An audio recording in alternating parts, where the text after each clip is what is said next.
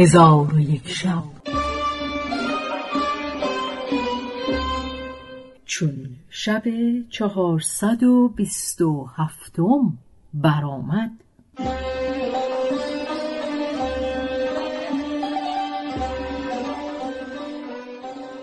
گفت ای ملک جوان بازرگانان بغداد با علی مصری و زنان ایشان با زن او همی آمدند تا به منزل رسیدند و بارها از استران فرود آورده در مخزنها جمع کردند و زنان به اجازت علی مصری به غرفه ها برفتند و به نشاط و شادی تا هنگام ظهر بنشستند.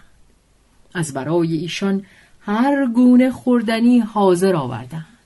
ایشان خوردنی خورده شربت ها بنوشیدند و خیشتن به گلاب معطر ساختند. پس برخواسته او را ودا کردند و همچنین بازرگانان علی مصری را ودا گفتند و زنان و مردان همگی بازگشتند و بازرگانان هدیه ها از برای او بفرستادند. و اما بازرگان بغداد خداوند خانه پیوسته در نزد او بود و از او جدا نمیگشت. پس علی مصری خادمان را اجازت داد که به خارج شهر روند و چون شب درآید از آنجا سفر کنند. ایشان در حال به خارج شهر بازگشتند و به هوا پریدند و به مکانهای خیشتن برفتند و علی مصری با خداوند خانه بنشستند. چون پاسی از شب گذشت مجلس ایشان منقضی شد. خداوند خانه به خانه خود بازگشت و علی مصری به نزد زن خود درآمد و او را سلام داد و به او گفت پس از من به شما در این مدت چه گذشت؟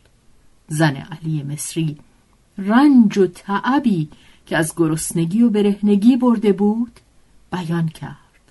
علی مصری گفت بازگو چگونه آمدید؟ زن گفت یا سیدی.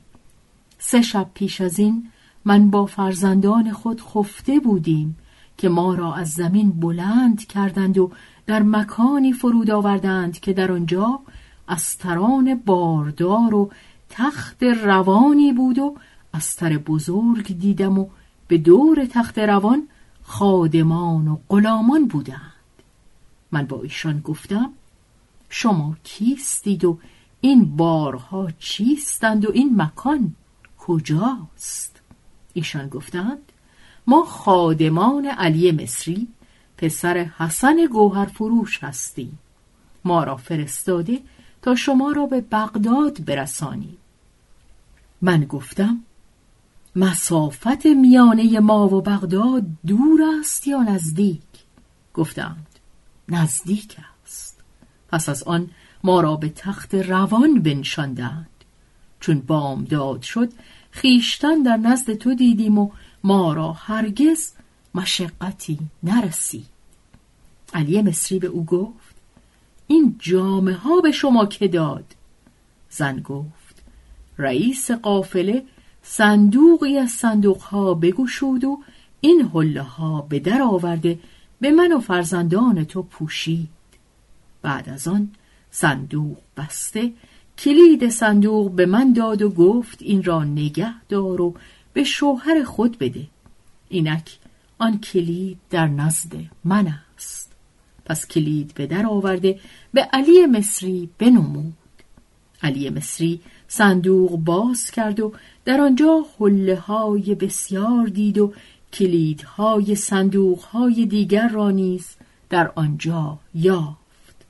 پس صندوق ها یک یک بگشود و به چیزهایی که در صندوق بود از گوهر و یاقوت و نگینهای قیمتی تفرج کرد که هیچی از آنها در نزد پادشاهی یافت نمی‌شد. پس صندوق ها ببست و کلیدها برداشته با زن خود بازگشتند. آنگاه دست زن را گرفته به نزد گنجی که در سردابه بود برده به او بنمود.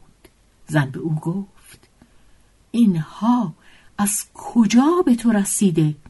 گفت اینها از فضل پروردگار به من رسیده از آنکه من چون از مصر به در آمدم چون قصه به دینجا رسید.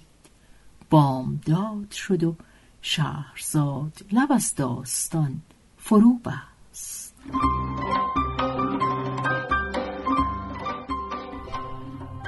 به روایت شهرزاد فتوهی